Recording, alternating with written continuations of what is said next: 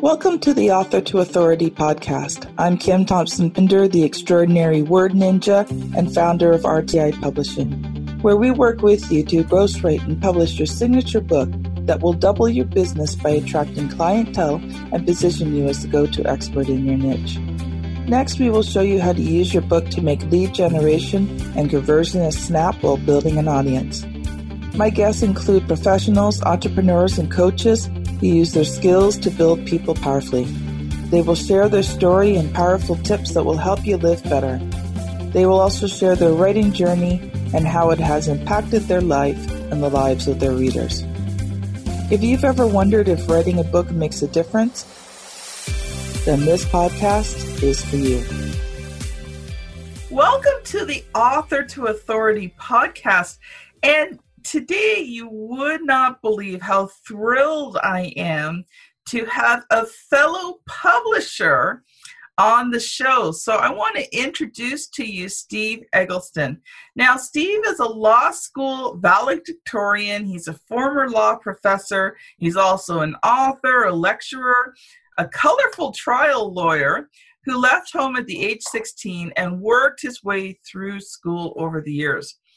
And uh, his clients and adversaries have included conmen, swindlers, greedy families, drug addicts, big oil, and uh, tobacco, Fortune 100 companies, entertainment giants, Grammy winning artists, and computer hackers.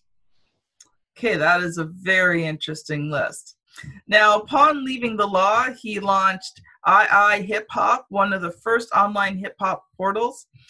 And he has produced executive feature films and theaters. I mean, this man has just about done it all. Rock and roll magazine, he's done a thousand plus live shows worldwide. Uh, and he has also managed Grammy award winning music producers as well. Now he is a full time author today, and he is published in fiction and nonfiction. And you know what? The one thing I love most is he now helps people write, helps non writers write their books. And so, Steve, and he's from Somerset, England. So he's across the pond. So, welcome to the show, Steve. Thank you so much for, for having me. And it's funny here, whenever I speak, being American, it's like, whoa, you have such an American accent. And, and, in America, who would ever say you have an American accent? But it's sort of funny. So I say, well, that's a Southern accent in America, but. I always find it funny when people say I have a Canadian accent.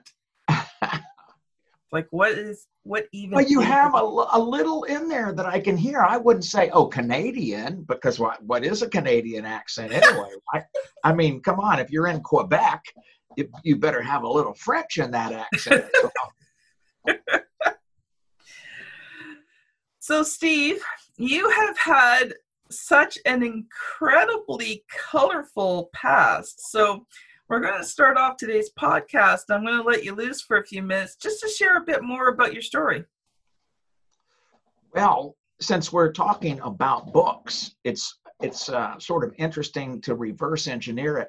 when I was younger, I won't give my current age because uh, I, I might lose half your audience if I do that. Uh, my my father my father did fly B-52s during the Cuban Missile Crisis, and I was alive, so you could probably narrow that down. be that as it may, it used to be, and you, I'm sure you'll remember this. Not too long ago, before Amazon, you had to have an agent, and yes. you had to have a publisher. If you lacked either or, you were writing a personal diary. That's really it. I mean, you couldn't publish a book under your name or any other name. Today, fast forward to 2020, I have a ghostwriting business. It's not really even a ghostwriting business. It's a collaborative writing business because half the books, I just I grabbed a pile of them.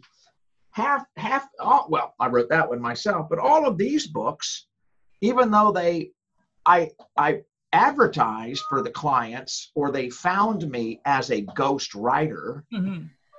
in all of them, I have the with credit. Ah.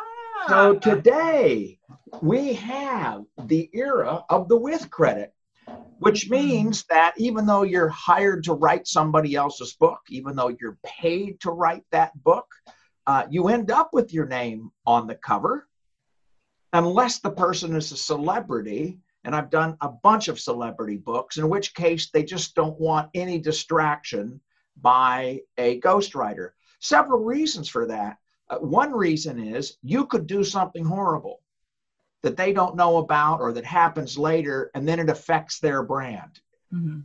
so that's that's one reason it used to be that they you wanted to give the impression that the person say donald trump wrote his own book and the point is, the, thing that happened with the internet and so much communication is that everybody knows now that people who are busy ceos unless they're retired they don't have time to write a book and they don't have the know-how. So they, they know a ghostwriter's there. So if you can put a with writer on who's got solid credibility they will do so. Or if you have the leverage to get your name on there. But even then i must say you must you know if you manage somebody who's hiring somebody to do it you have to be careful let's suppose the person gets slapped with a me too lawsuit in two years so now your client who did nothing wrong has written a book with somebody who was on orgy island with with epstein or you know who who who who got claims against him usually him, for uh, sexual harassment or Me Too. So you've got to be very careful if you're protecting a brand.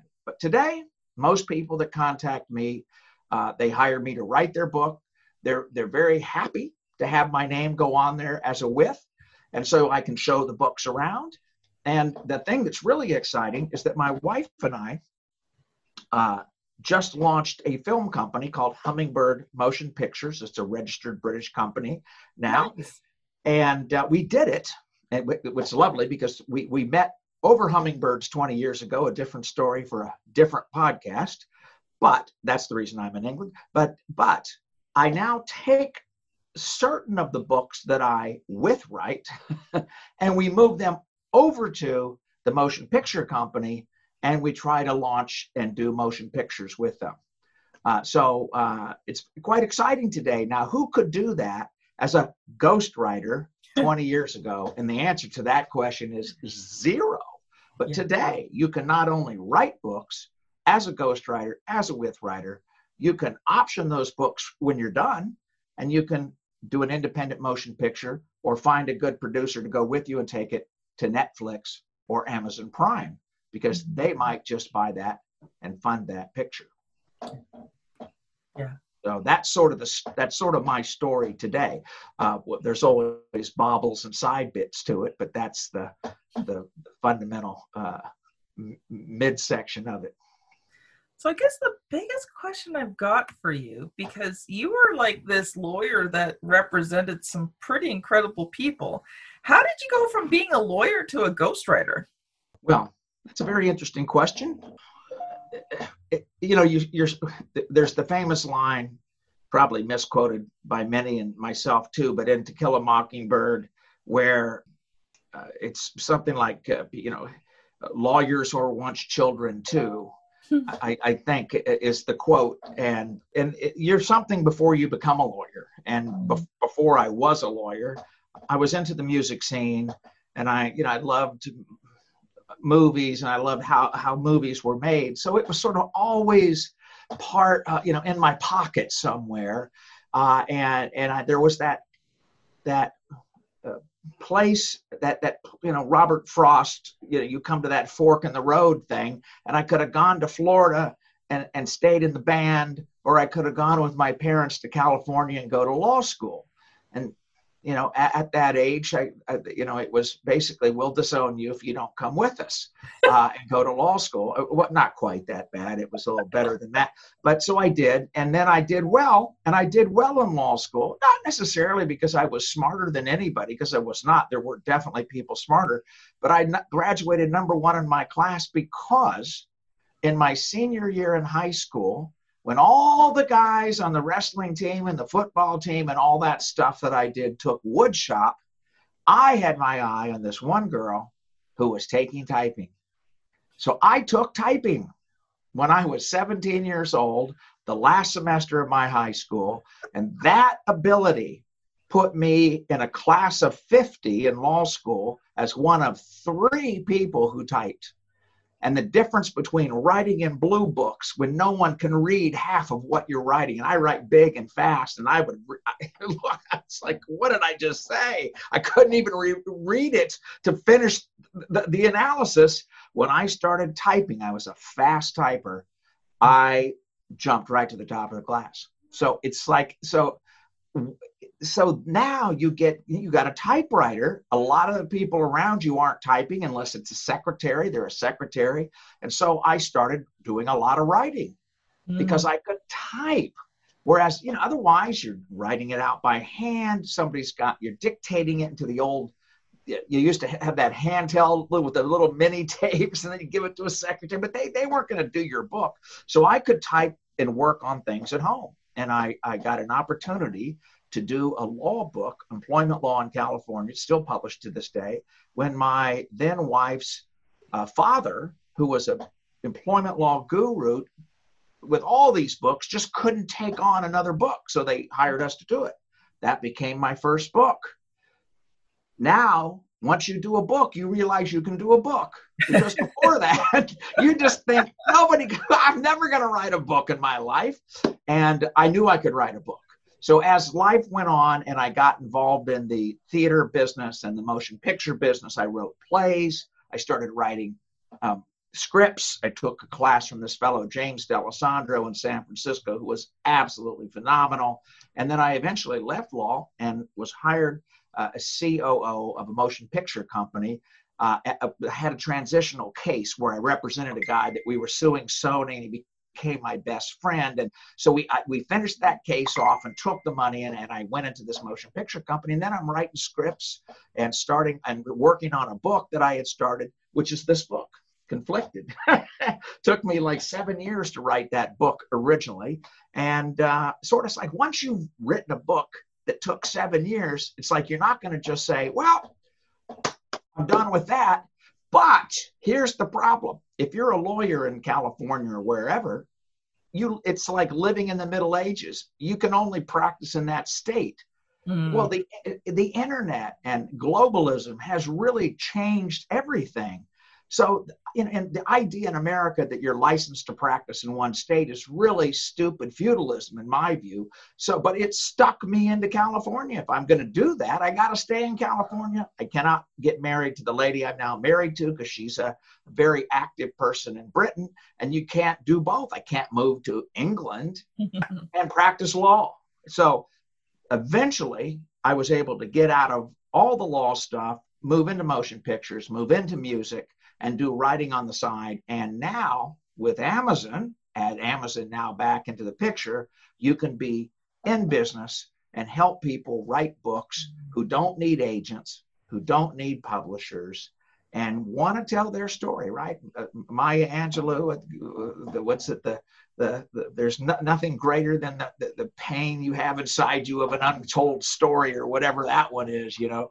So there, so there is how I got from being a lawyer to being a ghostwriter. It's that combination of about four or five key factors that, you know, catapulted me here, if you will it's funny you talk about writing things out first when i first started doing blog posts because that's how i started writing um, i would write everything out by hand because i just hated typing and then wow. afterwards i would sit and i because I, I never learned how to type so i type it out and then after a while i realized i was making my process a whole lot longer yeah, it's it's. So I figured I still write out sometimes, though. I'll bet you do too. Every once in a while, oh, yeah the mind and hand work better than the fingers and, and, and the mind. Well, you should see my wall and desk. They're just covered in handwritten notes.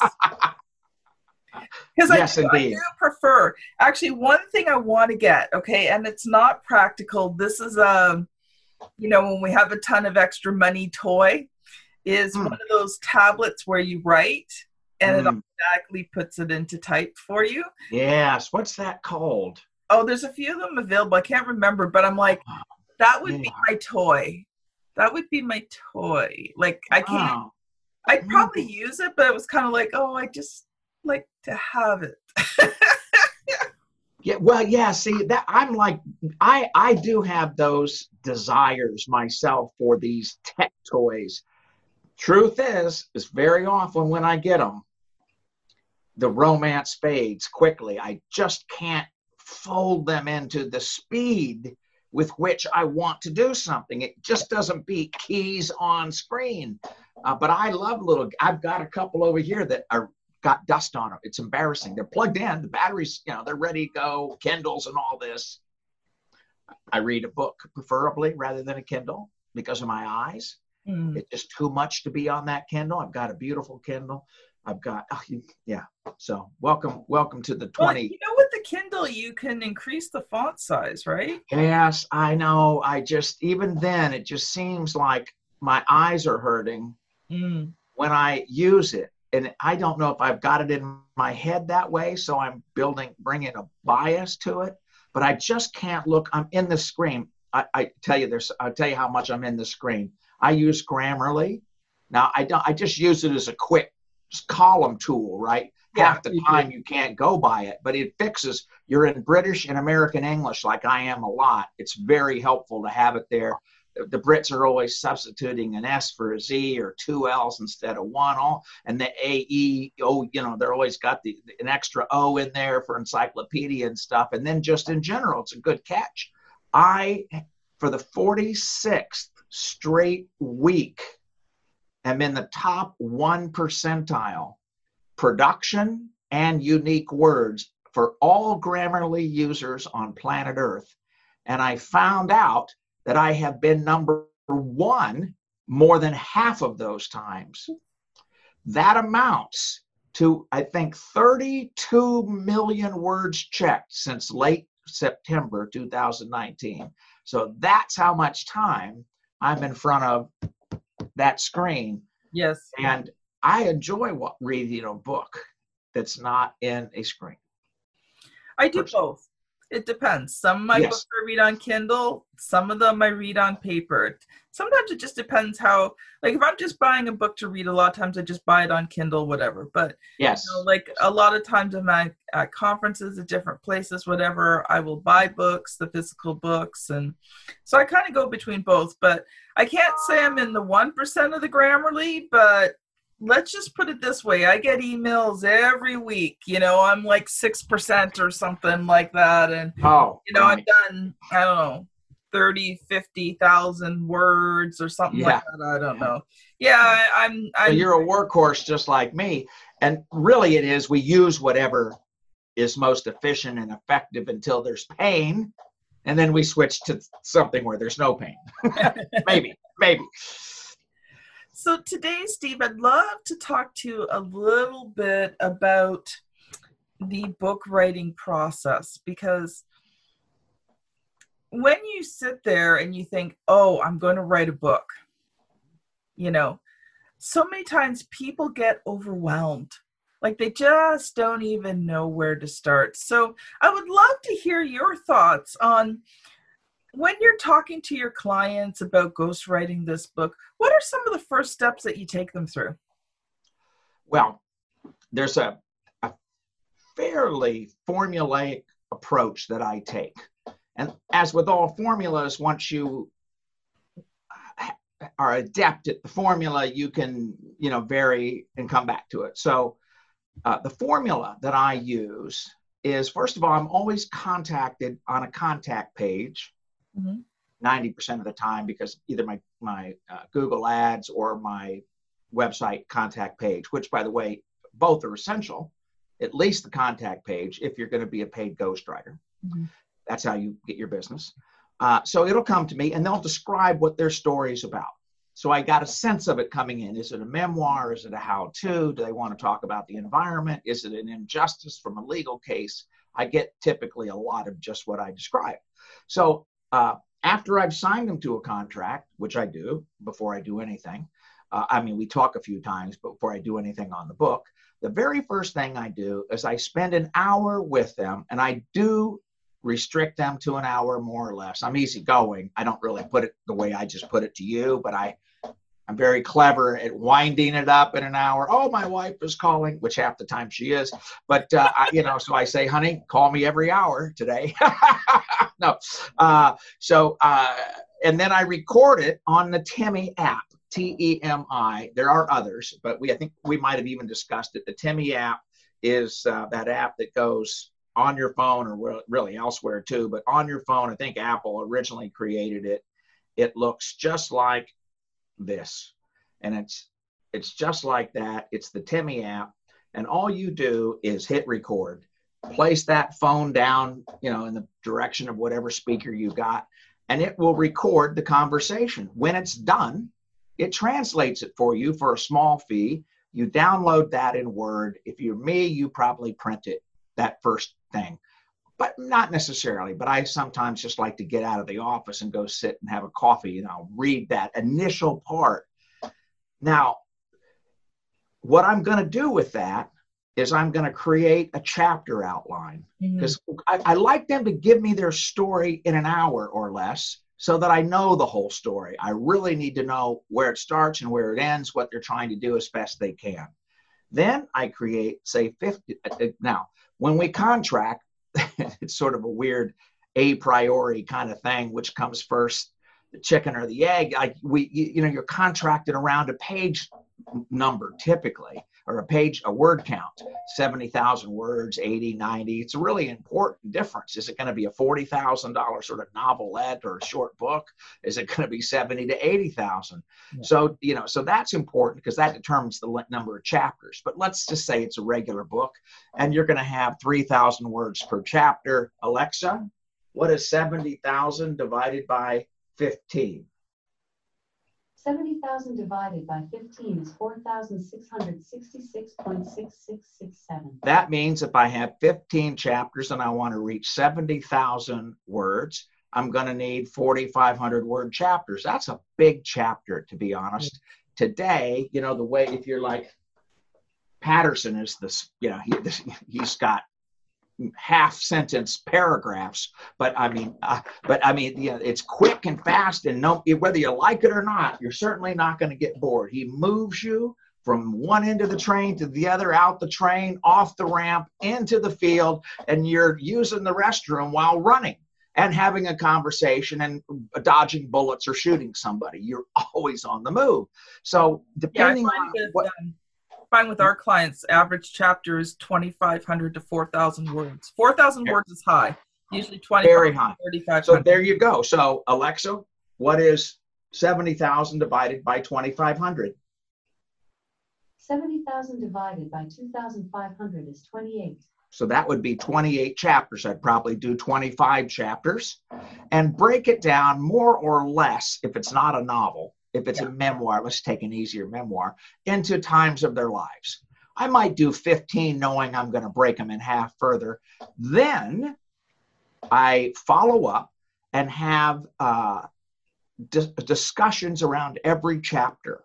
Mm. If it's about their lives and they know it, I'll do chapter one. Now, I sometimes will fly in. My wife and I flew in for a very big book to a lady in Upper New York we sat there for three days on and off. We also did some looking around at places and took pictures and such uh, because it's a historical mystery kind of book. But we interviewed her, one Temi recording per chapter. Mm. Then at the end of each chapter, we saved it and gave it a name. When we were done, we had 20 chapters, more or less, a lot of photos from the location. And that's a big book to do that because that's quite an expensive trip, as you can imagine. We flew from England and uh, it is a big book. And she had been working on it 15 years to get to the point where she was, so there was a lot of material. But then I, uh, my contract breaks books into typically uh, seven parts. I take a deposit and then seven parts. Yeah. The first part is the interviews, and that's one seventh of the balance after the deposit. Then five sections is the book right? Yes. So 20,000, if it's a 100,000 word book, 20,000 per or whatever, right? Then the final milestone is the polish. So I'm writing from one milestone to the next. So whatever chapters it takes to get, say, the first 15,000 words in, I shoot for that. And that way, also, I don't get worried because I've, I've interviewed the client for the whole book and I've also done research, and my wife might have done some research and helped uh, organize it. So when I get to that first milestone, I've got to, that sets the tone for the whole book. Well, how do I find the tone for the book? I call it Bend It Like Beckham. It's a sort of a, a silly kind of comparison, but what it is, is I ask the, the subject author to tell me what two books they most want their book stylistically to mm-hmm. feel like. A lot of people who want books don't read that many books. So that is sometimes a bit of an effort to get them to find it because they don't know what their written voice will look like. And the last thing you want to do is put all this effort into it, impose your own style. I'm a Truman Capote style writer, narrative nonfiction, a bit literary. I got to be careful with that because if they want a James Patterson, I, I've just got to make that adjustment early on. Mm-hmm. Big difference in those two styles, right? So I want to know. So a lady just told me, for example, that she wants her book to sound like something in between Girl Interrupted and a book about Ashland, Kentucky that she found and shared with me. Well, they're quite different, but I got the point in terms of sentence structure, voice, style, sarcasm. I, I see what she's going for. She wants a little darkness from Girl Interrupted, and she wants the mystery of the other book, which really sort of doesn't answer the question, the mystery part. But I got a sense of it. So I'll do that very first milestone, get it to her, or whoever the author is. And that's the important one I say, this book is going to sound like this unless you tell me now. Then we get all that worked out. And I have to say, sometimes either one or both of us will just, it's just not right. I, but I won't goof around. I mean, I don't like rewrite it six times and give it to them. I do it, give it to them. No, no, no writing blocks for me. I mean, I make sure it's good. I edit it ten times, you know, when I'm writing it. But I mean, I don't second guess myself because if I did, then you get paralyzed. Yeah. You get writer's block. You get all that. I don't worry about any of that because it's going to change a hundred times. I've thrown out first um, milestones completely. Yeah. Or I've taken them and worked them as backstory into the rest of the book when it didn't work, et cetera, et cetera. So that's how I do through the whole book. And, the, and I make sure my contract is very clear, Robin. This is what I think is critical for us writers if we when we get paid to write books. And that is it's a draft. It will not read like something you pick up off the airport bookshop shelf. It won't. It might, but it probably won't because it's just a draft. And I'm not going to worry about things are going to change in that draft because books write themselves. Even memoirs write themselves and the themes. We're going to backfill themes throughout this whole book. So I'm not going to get caught up here. I'm just going to finish it. If it's close enough and I put that right in my contract, you pay me and and everybody understands that to a degree. It's still a challenge fighting that expectation because at some point the book's got to be good. But i mean but so you you got to make an effort i think on that first milestone to, to to woo them a little bit. Even if they've read your other books which very often people will do i'll send them five books you know that i have. I'll mail it to them you know through amazon or whatever. And but i give them like five different kinds. And i see you see how different these are yours is going to be different than all of these but i don't want them to think i'm writing that way that way or even that way because they may have gone online and found that. Because that's not how i write. I write for the book. Even my own stuff i write for the book. So i get through the whole book now i've got a book. I'll share that with readers. Often i will when i've done the well okay you get your draft before you do your polish I'll share that with my internal group. This is not beta. This is not your beta, whatever, you know, whatever we're saying in Canada. Beta, beta, I say potato. But the beta beta readers, uh, I, these are what you might call alpha readers. And, you know, there's no alpha's alpha, isn't it? It's there's not. There's not beta, beta, alpha, alpha. Oh, so alpha readers are like early on readers. Just is this working? You know, or there's some major flaws, or you just not, is it not taking you to the next chapter? Is it too dense? You know, what's going on? I usually get three or four people to do that. Then get the client's feedback. I like to do this, a very cool trick someone taught me. I ask them to print the damn thing out. Yes. They don't always do that, but I say if you're going to spend, if you're going to kill a tree, here's the time to kill the tree. Kill it here. Print it out so you can look at it that way. And in the margin, write one through 10 every four or five, every place you want to, or at least every four or five pages. 10 is home run. Ball's still flying. It hitting, it's not even, it's just that ball's a home run. Every, it's going to go for a mile. One is this is just not working. And margin that book and then get on Zoom with me and let's go through it together. So I know where it's not working for you. Now, sometimes it's not that they're wrong, it's just that the error I've made isn't where they put it. The error I've made is elsewhere, but but by it's not working though there for them. And it's and I say this is entirely separate from the facts. You have two reads, I say. One read is for facts. Don't worry about the facts first. Read it for aesthetics, read it for style. Is it reading between is it is it have we bent it like Beckham? So it's getting there. Now by this time they better be pretty darn sure the style is right. But is the story working for you? If you were a reader of your own story then go back and correct the facts. Do that online. Send that to me in a red line. But measuring this at least each chapter how did that chapter do? Because if I can make that chapter better I will focus on all the under fives right away and try to fix those. I don't get too many, but I sometimes, the moment I have somebody hovering at five, I say, don't worry, I'm giving myself a one. And then I go back and I, you know, you truly do realize what happened and it's just not working. You can feel it now that you've focused on it, right? So then I get all those notes and I go through and I finish the book. Book finished. I then ideally do two things before I give it back to my person. Okay because I'm still going to change it more if they want it, but I share it with my beta readers. Yes. My quick and fast beta readers, not the ones that take three weeks, not strangers, but just people who are going to say, Steve, are you going to embarrass yourself or is there, have you just totally like screwed something up here? Yeah. And, and uh, you know, in terms of whatever, because I do a lot of different kinds of books and you just never know. And then I, I might even have, uh, I don't I might even have an editor do it because I, you know, I'm sure you've experienced this. People find silly little mistakes or errors and Yeah. they just lose it. Yeah. And it's like, that is nothing. None of that's going to survive, but they Oh, just, oh, you can't spell my name right. It's like, your name is irrelevant. but uh, kids, half the time I'm changed, I just changed to a lady's name and, her, and the guy's name in the book yesterday on a book. It's like, because she just decided that she didn't want Yep. the association because she was in the Ukrainian Revolution as a, as a, as a, as a soothsayer. She's afraid she's going to get killed, but she wanted her name there until four days ago. Yep. Now she Well, see, doesn't.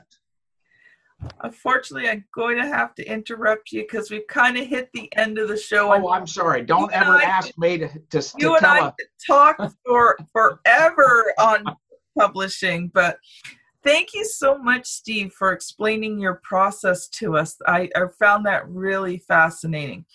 How can people connect with you? So if they've heard what you said and they're thinking, you know what, I really want to connect with Steve and talk to him more about that book writing process. How do people get a hold of you?